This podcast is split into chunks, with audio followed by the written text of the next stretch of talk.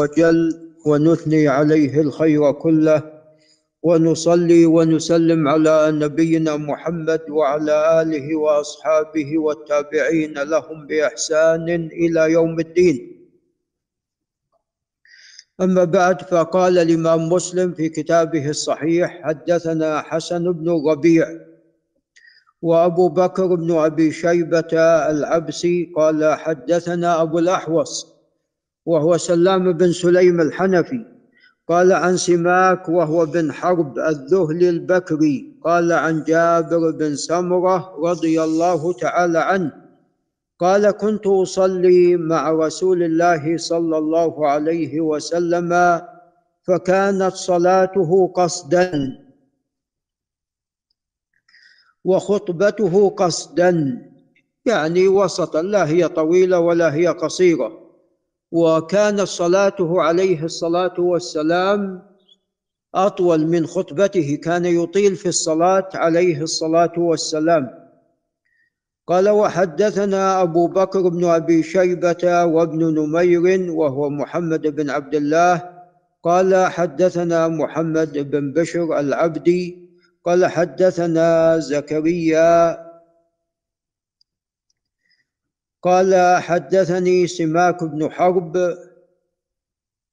قال عن جابر بن سمرة رضي الله عنه قال كنت أصلي مع النبي صلى الله عليه وسلم الصلوات فكان صلاته قصدا وخطبته قصدا وفي رواية أبي بكر زكريا عن سماك.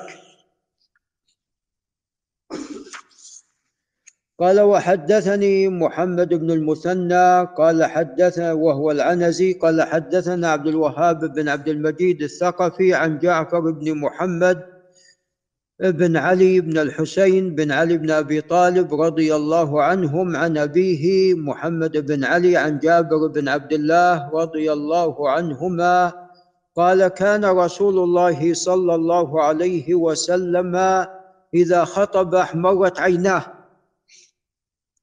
وعلى صوته واشتد غضبه حتى كأنه منذر جيش يقول صبحكم ومساكم. وإذا كان الخطيب غير متفاعل مع خطبته فالمستمعين من باب ماذا؟ من باب أولى. وأما إذا كان متفاعلا مع خطبته فسوف يؤثر في من؟ في السامعين. نعم. قال ويقول بعثت أنا والساعة والساعة كهاتين.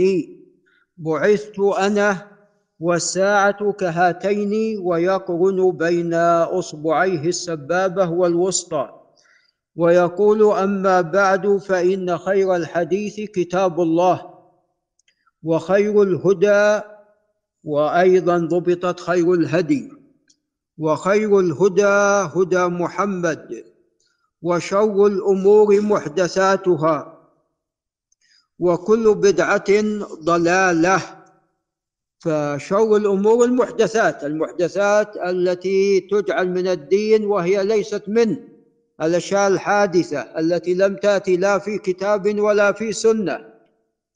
ولذا قال وكل بدعة ضلالة وفي حديث آخر وكل ضلالة في النار.